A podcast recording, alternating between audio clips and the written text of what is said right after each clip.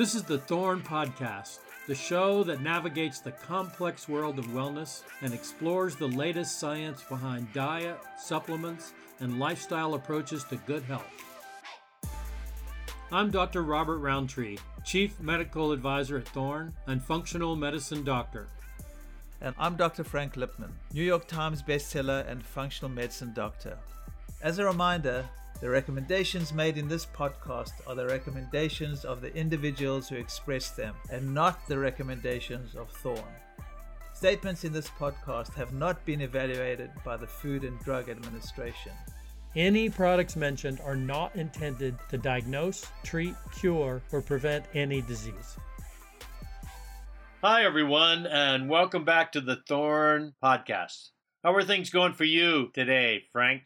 Things are good. You know, life is sort of coming back to sort of normal.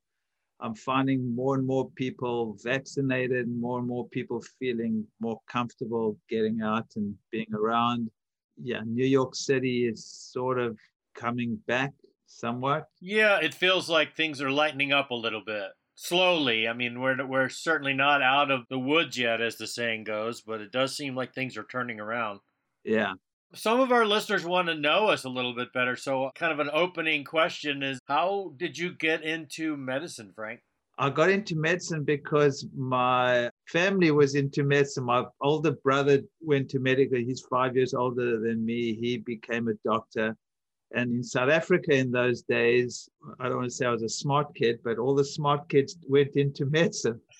so I never even thought, I didn't really even think about wanting to be a doctor or you know, it was just what I thought I was going to do. And so I went to medical school and I actually got kicked out of medical school. No. I was doing too many drugs and I failed the first two years. but then I happened to get back in because one of the heads of the medical schools was a friend of my father. So they, they let me back in, luckily. And then I only started really getting interested in medicine when I was at medical school later on during medicine. So it's a very interesting story, or not a good one for the grandchildren. well, they they uh, actually had a pretty good system in South Africa. Yeah, our medical for a long yeah. time. Yeah, yeah, our medical schools were excellent in those days. Yeah. You yeah. were you were well known for Christiaan Barnard and the heart transplant. Yeah, no, our training was excellent. It was a British system. It was six years of medical training. The system was different in South Africa than it is here we didn't have to do a BA or any other degree first. You went straight in, you did six years of medical school.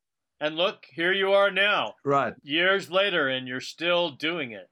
And not doing drugs anymore. So yeah, that, yeah, yeah, yeah, yeah. Well, that was a different time and different era. So let's uh, let's dive right into our main topic this week, which is mitochondrial health, which might seem kind of esoteric to most people, why would anyone care about their mitochondria? Well, I have a interesting take on mitochondria because I, as opposed to you, went through medical school being brainwashed by traditional medicine, and I came from a medical family, so I was all into Western medicine in the beginning. When I started studying Chinese medicine, that's in the mid 80s, and you start learning about chi and energy and a whole different way of thinking about medicine. It took me many years to try understand what is chi from a Western perspective. What is this energy mm-hmm. that Chinese medicine is talking about? And it took me a while to sort of,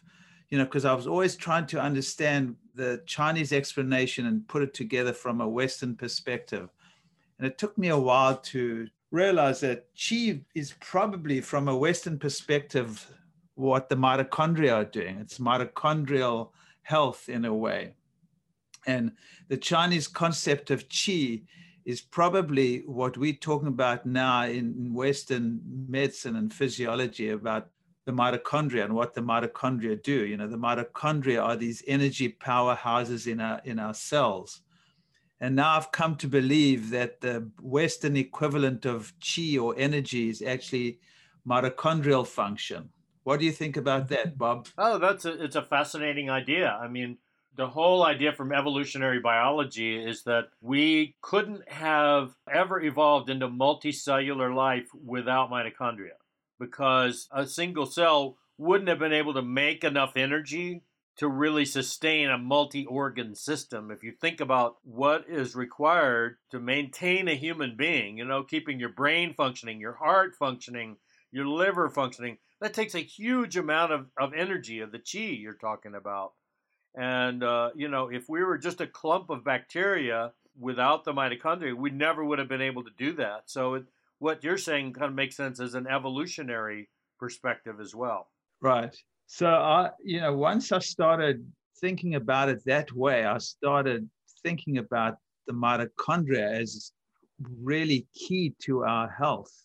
And how do we keep our mitochondria functioning well? How to keep their numbers up? Because we know as we get older and this happens with the understanding in chinese medicine your qi decreases. And, and we know as we get older from a Western perspective, the number and the functioning of your mitochondria decreases. So, how do you stay young and vital, or how do you age gracefully? Is one important way would be to keep your mitochondria healthy.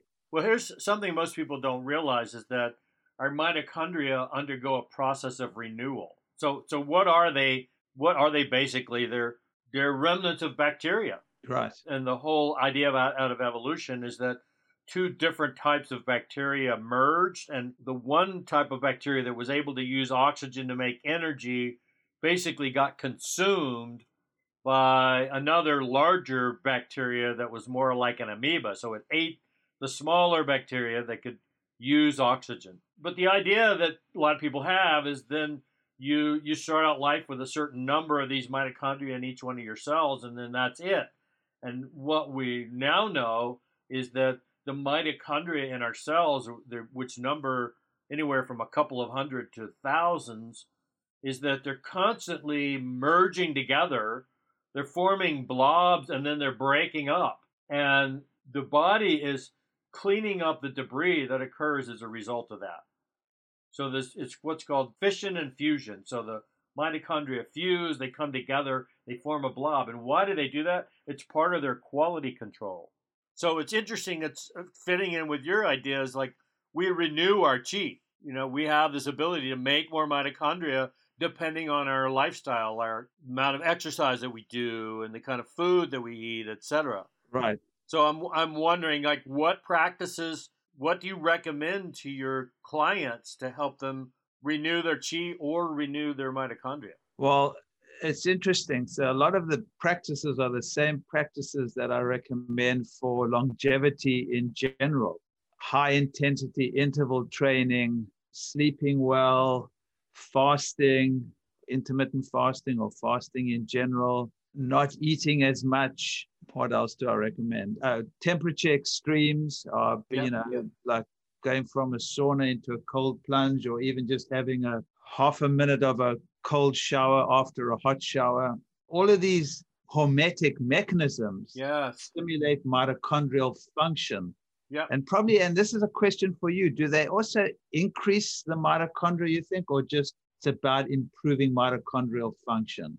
No, the, the data shows that you actually make more mitochondria. This mitochondrial biogenesis is what it's called, or mitobiogenesis is when you engage in these hormetic activities, like you said, a cold plunge or intense exercise, or even short periods of time where the oxygen levels drop, you know, which is maybe right. what would happen if you're engaging in high intensity interval training is that that sends a signal to the cell that says, we're not making enough ATP. We're not making enough energy. We're not making enough chi. And so there's a whole cellular mechanism that gets kicked in that turns on all these enzymes in the cell, that turns on DNA. And as a result of that, there's a signal to actually manufacture more mitochondria. So the ones that are there will actually split and form new versions of themselves, similarly to how bacteria split apart.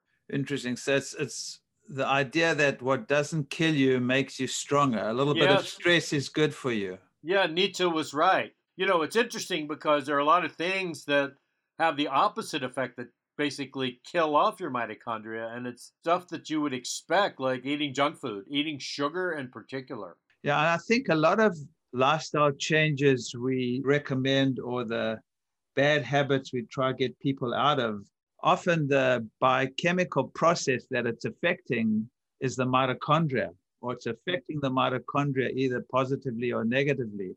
We just don't think of it that way. So we're telling people to stop eating junk food, to exercise, to sleep well, deal with their stress, uh, fast, whatever it is. And one of the underlying mechanisms that it's affecting is the mitochondria, although it's not really spoken about as such. Well, it's uh, it's certainly in the functional medicine right. literature, and it's in the mainstream medical journals if you dive into it. I would say the way that I kind of got into this is uh, I was giving a seminar on supporting brain health, and I really started diving into what causes Parkinson's disease. And it became immediately obvious that Parkinson's disease is a mitochondrial disorder and the and I think the brain neurology journals will all agree with me on that. That the, there's a problem with this renewal of mitochondria. So instead of the mitochondria getting cleaned out, they get increasingly damaged, and then you get this accumulation of bad mitochondria in the brain cells, which causes inflammation, which basically kills the brain cells. So I was kind of blown away to think, oh, here's this mechanism that has universal applicability. I mean, not just to Parkinson's disease, but turns out to Alzheimer's disease. Yep. And then when you look at other organs, well, the same thing is going on with congestive heart failure. The mitochondria go bad. Right. Or liver disease. If the mitochondria are not cleaning themselves out and renewing, then that's why you get cirrhosis of the liver and dysfunction of the liver. So again, this just keeps coming back to that notion of the chi is like if your liver chi, yeah, you know, is is declining, you can look at it under a microscope and say, well, this is what the ancient Chinese were talking about thousands of years ago, even though they didn't even know what mitochondria were. Exactly. And also, I think side effects of certain medications. I mean, I've seen this often when people have come to me with long term effects of, you know, they'd been on drugs and they have these side effects, you know, one of the things that I do going forward with them is actually support mitochondrial functions. Yep. And very often I've found that has been helpful. So there's probably an effect on the mitochondria by many of the medications that we don't even talk about. You know, we just say, well, they have these side effects. And probably one of the mechanisms is a decrease or damage to the mitochondria. I think one of the primary ways they do that is they increase the number of free radicals in the body in general. But mitochondria, uh, because they're using oxygen, that means that they're burning hot, right? So I, I, think of it as like the coal box in a locomotive, you know, you keep putting the coal or the wood in there and it burns hot. And the faster it goes, the, the faster the locomotive goes, the hotter it is and the more risk you are burning the surrounding components.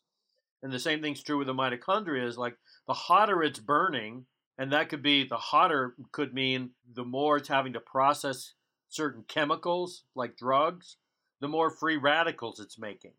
So if it's making a lot of free radicals, the free radicals damage the mitochondria and damage the cells. So free anything that causes free radical stress, which is that also includes overeating, by the way. Right. Just eating too much exactly generates more free radicals. And the, the paradox of people who are really overweight is that they can eat a lot but have such low energy.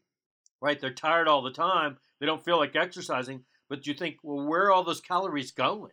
Right. I, I think that that concept of how much we eat is something also we don't talk enough about. And that's why I'm such a big fan of, especially as we get older, just eating less.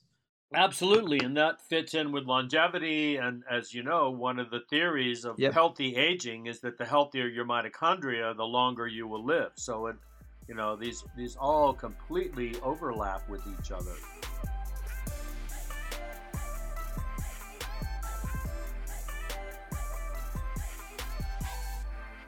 So I'm becoming more and more of a fan of alpha lipoic acid. I just think it's one of those nutrients that works upstream and, and has so many effects downstream, and one of them is obviously affecting the mitochondria. I use alpha lipoic quite a bit, alpha lipoic acid quite a bit. In what doses? Use high doses? Yeah, I mean, I use at least 600 milligrams a day, at least. I mean, I personally take 900 milligrams a day, but I think 600 milligrams, you know, for some people, especially people who've had you know these long-term side effects from drugs. You know i'm i'm using 12 1800 milligrams a day. I'm using larger doses of of alpha lipoic acid.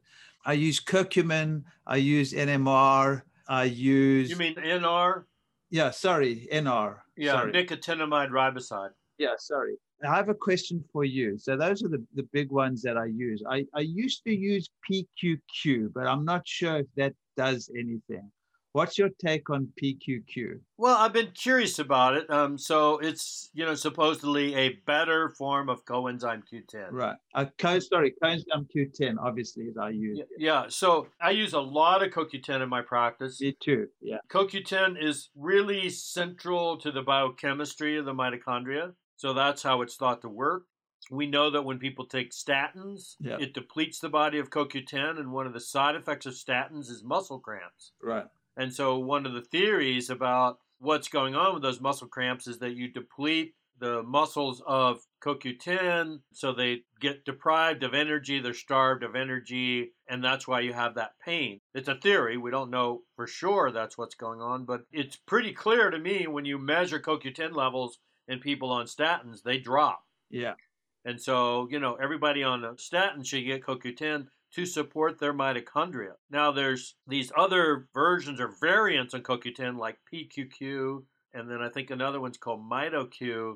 It's not been clear to me that either one of those are better than just plain old CoQ10. Right. Yeah. So I don't really use those in my practice. I mean, I get I get curious about them. You certainly see these big flashy ads Yeah. that say PQQ is better, proven better, blah blah blah. But I think most of the research is on CoQ10. I took PQQ for a while and I gave it out for a while, but I didn't see anything, you know, no major changes. Whereas with CoQ10, you definitely people will come back. They feel and- it. Eh, yeah. Yeah, they feel it. Yeah. So let's talk a little bit about you mentioned nicotinamide riboside. Do you want to talk a bit about the chemistry of what that does, or do you want me to go? No, you that? you can. That's your your thing. you think? Because that's a very interesting one, nicotinamide riboside. I think that we should talk about. Yeah. Well, yeah, so the theory behind it is that one of the core molecules involved in mitochondrial function is called NAD, nicotinamide adenine dinucleotide. And it's- one of those things you study in medical school and then hope you never hear about it again. And the main thing you study about it is that a deficiency of NAD causes pellagra, which is caused by not having enough niacin in the diet, right? So this basic B vitamin turns out is really critical for mitochondrial function. Now, you don't see pellagra so much anymore, but then studies showed that when we age, our NAD levels drop, right? So it's almost like we're getting the subclinical pellagra over time, very, very subtle form of it. And why is that so important? Because NAD is like the quarterback for electrons. If electrons are the football in the mitochondria, NAD is one of the carriers, prime carriers of it. So if you don't have enough NAD, then your mitochondria don't work. And NAD is also involved in DNA repair. So you need NAD for both these things, but it plummets as we age. And so the race is on to find nutrients that will help restore NAD. You could use niacin to do that, but niacin has got side effects, right? It makes people itch and can cause liver inflammation, etc. So then they discovered this molecule called NR, nicotinamide riboside. Discovered that a number of years ago, did animal studies, and found out that NR actually raises NAD in the cell. Now, to, to really get NAD to work right, then you need uh, molecules called sirtuins. And the way to get that to work is to use resveratrol. So, resveratrol, interestingly enough, by itself, doesn't seem to be that effective. But when you combine resveratrol with nicotinamide riboside, then that really seems to be the key. The, the two are synergistic. Right. So thank you for developing that product because I take that every day. There is Vericel from Thorne. So I assume you developed that. Now, Uh, yep. now Why why do you think just taking NAD, which is what we used to use in the old days, Yep. doesn't really work? Yeah, it's a big molecule. I used to use a product in my practice that was for Parkinson's disease, right? That was initially what it was promoted for. I used it and they had some preliminary research It was like 30 years old, and then nothing ever came of that, right? I kept saying, well, if this is so great, aren't they going to do more studies on it? I'm really suspicious about how well NAD as a big molecule is absorbed. Is it even getting intact into your body? Whereas with nicotinamide riboside, they know that they're transporters that get it into your cell, right? That's one of the main differences is that that old NA, intact NAD molecule, we just don't really know that it's having much of an impact. So I don't I don't use it anymore. I just use nicotinamide riboside. Me too. I used to use NAD in the old days, but didn't see much the results. I didn't see many changes. So yes, I too use nicotinamide riboside and resveratrol. Yeah. Terrific. Yeah. So I think the whole idea is that you can support your mitochondria with nutrients. That obviously works so much better if you're not overeating and then engaging in these other hormetic activities. I can't say that I'm one to go out and jump in a vat of ice cold water. But you know, there are clinics that are opening up with these cryo tanks. Yeah, they're huge. Yeah. yeah, there, there's one opening up just a few blocks from my house. Uh, they're great. so you've been in one, right? Yeah, You- yeah, yeah. get I, in- I love going from my sauna into a cold plunge. yes.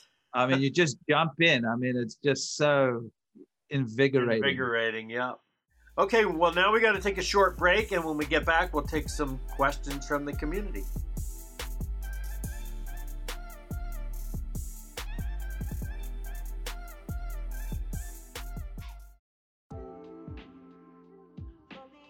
Want to stay up to date on the latest nutritional and wellness news? Then head over to thorne.com and visit Take 5 Daily to sign up to have free wellness content delivered directly to your inbox. You'll get access to news, videos, and other expert insights covering everything from immune health, diet, and lifestyle advice, and the latest wellness research in an easy to digest format. Visit thorne.com to learn more. That's T H O R N E dot com.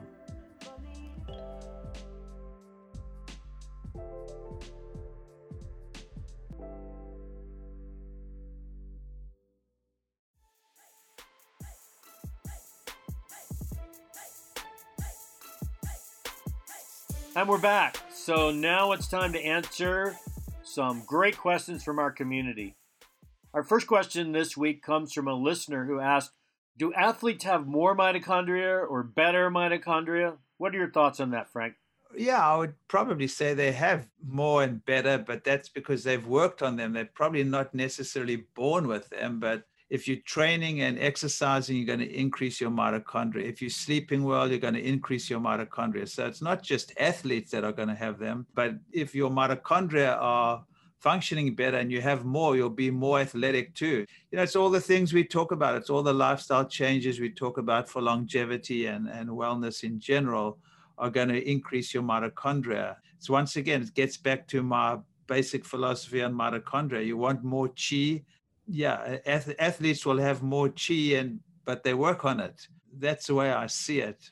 Yeah, and I think that what the research shows is that it's not only would a person who's well trained, you know, have more mitochondria in their muscles and in their in their heart, et cetera, but there's actually adaptations in the DNA, and we're talking about mitochondrial DNA and the DNA in the nucleus of the cell because there's communication between the cell DNA and the mitochondrial DNA, which are separate, but they talk to each other more. So the DNA actually adapts and the enzyme systems change as a result of that so the mitochondria get more efficient and what i mean by efficiency is that you have a flexibility in your ability to use fuels so the mitochondria just get better and better at extracting energy from food Right. So it's training. that's, that's what training does Yeah. So athletes train, and exactly. So you train your body to do that. So here's an interesting question, or something we should talk about. Please explain the mito diet and is it any good? And, and that would go with another question is what foods, vitamins, we talked about vitamins, but what foods increase mitochondria or affect your mitochondria. So I think what this person is referring to by the mito diet is basically a variation on the ketogenic diet.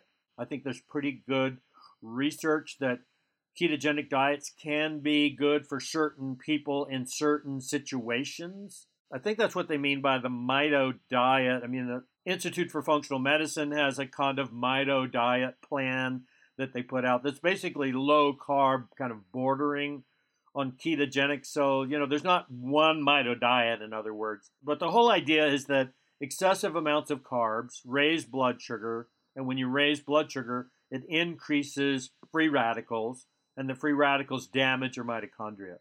So the idea is we're trying to get your mitochondria to be more efficient. And you do that by restricting calories and by decreasing spikes in blood sugar. So I'd say yes, it's good in two different ways. It's it's good because you're decreasing the mitochondrial damage you get from the excessive carbs that most people eat. And then for people that are like long distance athletes, you know, ultra runners that run more than a marathon, those people seem to do really well on ketogenic diets because then you don't rely on your carbohydrate stores for energy. And a ketogenic diet, your mitochondria adapt to burning fat for energy. And, you know, that's a good thing for somebody who's really going to need that long term energy source. It's not such a great thing for, say, a weightlifter who needs short bursts of energy. They're better off burning carbs for fuel. But people who have long, who do long distance running, it's good. The mito diet is also good for people in the early stages of type 2 diabetes that are not insulin dependent. Oh, well, maybe even people are insulin dependent. As long as they've got some pancreatic function, there's some pretty good research that you can reverse type 2 diabetes by putting people on a ketogenic diet. Yeah, yeah, and I see that clinically a lot actually. Type 2 diabetes being reversed just with diet alone. I'll use some berberine and some other supplements and optimize function in general. But as a general rule, I would say secondary diabetes is a reversible disease mainly with diet. Yep, yep. And so it's it's really the mito diet or something like yep. it, which is, you know, at minimum very restricted carbs and at maximum a scenario where you're actually adding the fat. That's what makes it ketogenic is where you're pushing the extra fat, which again is good for long distance athletes. It's good for people with neurologic disorders, migraine headaches, seizures, things like that. So there's certain scenarios where I think that mito diet uh, is really quite good. And as far as foods and vitamins that increase the mitochondria, you know, we talked about CoQ10, alpha lipoic acid. I use acetyl L-carnitine, nicotinamide riboside, and then in general, anything that's got a lot of antioxidants in it, you know, the colorful foods like berries and winter squashes and things like that. Those are all really supportive of mitochondria. So great nutrients. Resveratrol, I think, is great when combined with nicotinamide riboside and quercetin. Actually, yes, there's a right. yeah study on quercetin in athletes where they, they gave them quercetin and then had them get on a treadmill and crank it up, and it actually increased their number of mitochondria. So quercetin is one of my favorites for mitochondrial biogenesis. Yeah, quercetin is one of my favorites now. I'm starting to recommend quercetin for almost everything. It's everything, of, for everything. It's actually one of those supplements also, which I got from you Bob, is some of these nutrients that have so many downstream effects. You know, they work on so many different aspects of our physiology, whether it's quercetin, alpha lipoic acid, and even curcumin. Yep, yep, curcumin as well is really good. And it's great to take supplements that have multiple effects on the body. Well, that's a really good question. What organs are affected by mitochondrial products? Well, I would say all organs because your you know every organ has mitochondria. So uh, if you don't have enough mitochondria or they're not functioning well, it theoretically can affect any organ. But mostly, I mean, the ones we're going to really feel it with would be probably the brain, muscles, heart, and liver. I'd say liver too. And liver too, right? But I'd go as far as to say it's got to affect every organ. But those would be you know, the brain, the liver, the heart, muscles would be the ones you're going to sort of be aware of it mostly.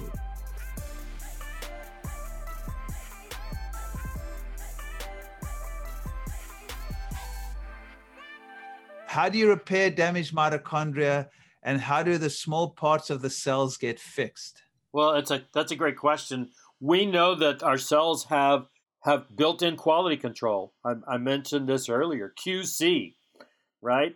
And part of it is that we have the ability to clean up garbage. We've actually got little garbage disposal crews inside of our cells. So every every part of our cell is prone to building up debris, which can be really toxic. And we have this idea that we're very good at making all these proteins that, you know, act as enzymes and other functions in the cell. And so we have this idea there's a little factory in the cell and it's making all these great proteins, but actually we make a lot of junk. And in the course of a day, our mitochondria make all kinds of debris. So the debris is really what causes the damage. And it turns out there's entire enzyme systems that are involved in cleaning that up, and it's called autophagy. I'm sure you know that word, Frank, but you know, autophagy just means eating self. When you fast, you activate autophagy.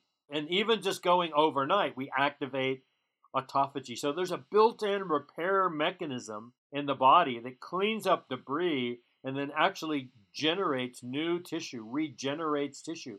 And that's happening with our mitochondria all the time. You can see it happening under a microscope. And this is why, especially as we get older, it becomes more beneficial to fast, to stimulate your autophagy process, because as we get older, that autophagy, that mechanism decreases. So if you want to keep optimizing it or keep it functioning well, it becomes more important as you get older. And that, that's why stimulating autophagy is one of those processes that help you age well. Yes. Yeah, absolutely.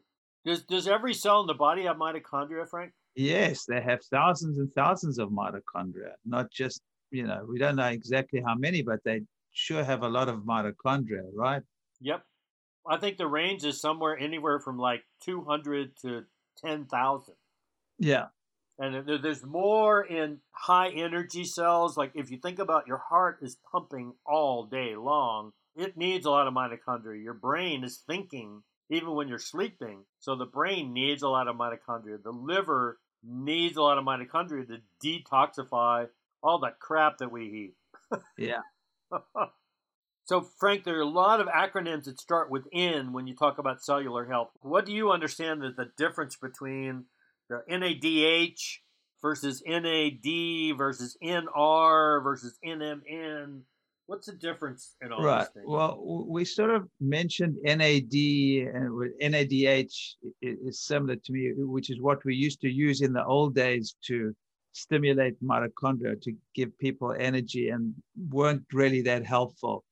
Then nicotinamide riboside came on the market years ago, and that seemed to be very helpful. And it's what I take, what I recommend. And then a guy, David Sinclair, who's become sort of this expert on aging, wrote a book on aging. I mean, he's, I don't know, he's somewhere, he's at Harvard or he's at one of. He's at Harvard, yeah. Uh, uh those universities. And he talks about this NMN, which is very similar to NR. And it's the only place I've really seen NMN promoted, but I know he's got stuck, or he developed it himself. I'll ask you what you think, but I don't NMN and NR are very similar. He's just promoting it probably because it's his product. I'm guessing it's much, much more expensive and less available. So I don't use it at all because I don't see any difference. And NR is much more accessible and much cheaper. And it's not just being promoted by someone who sort of owns or has stock in that particular company. That's my mm-hmm. take. Whether it's right or wrong, and I'm, I'm not sure. Yeah, I mean the main difference I would see is that that nicotinamide riboside has been subjected to a lot more study. I mean the the supplement itself, I think there's more animal studies and human studies on it. NMN, I don't know, uh, haven't haven't seen that many studies on it. Uh, you know, I think they're they're very similar and there's overlap, but I, uh, again, NMN is much less uh, less researched. So uh, so there are a lot of unknowns about that. Yeah, and don't get me wrong. I, I mean, I don't know David Sinclair. Seems a nice guy and he's obviously a very smart guy. I just got a little bit hesitant in just the way, it, it, you know, he promoted it. He has stock in it. That's all. I mean, he, he seems a good guy and a smart guy, but that's just my opinion. Well, you're entitled to that. thank you. Thank you. Thank you. Okay, so the last question for you, Bob, will be Can too much nicotinamide riboside overload your cells? Well, I don't know of any data that, that indicates that. I mean, you know, we have to look at the impact on overall metabolism. And the one thing we know about niacin and nicotinamide riboside, you know, which are all going down the same pathway, is that they deplete the body of what's called methyl groups, right? So we know that there's better data on niacin in this regard, but if you take a lot of niacin, it will raise your homocysteine. And so it's it's doing that because in order for the body to use niacin to go down the NAD pathway, et cetera, it's going to eat up the methyl groups, the methyl pool, it's called. And nicotinamide riboside does the same thing. So I think it's important for people that are going to take any of these things, niacin, nicotinamide riboside, NMN, et cetera, that they should always take it with a methyl donor, which is, sounds pretty fancy, but my favorite methyl donor is trimethylglycine, also called betaine. And you know, there's plenty of data showing that TMG, trimethylglycine, or betaine can lower homocysteine, and it does that by improving the overall level of methylation in the body. So that's, I think, when when somebody says overload your cells, the question is, how would it do that? It could stress the body by this methyl depletion. We all need methyl groups, which is why we should eat folic acid and kale and all these healthy sources of methyl groups. Right, and it's a good reminder that you know uh, often too many people think if something is good for them, more is better. More of that particular supplement or whatever is going to be better for them, but that's not always the case at all. Yep, not at all. All right, folks, that's all the time we have this week. Thanks for listening. And thank you, Frank, so much for podcasting with me again. And thank you, Bob. Thanks for listening to the Thorne Podcast. Make sure to never miss an episode by subscribing to the show on your podcast app of choice. If you've got a health or wellness question you'd like answered, simply follow our Instagram and shoot a message to at Thorne Research. You can also learn more about the topics we discussed by visiting thorne.com and checking out the latest news, videos, and stories on Thorne's Take 5 daily blog. Once again, thanks for tuning in, and don't forget to join us next time for another episode of the Thorne Podcast.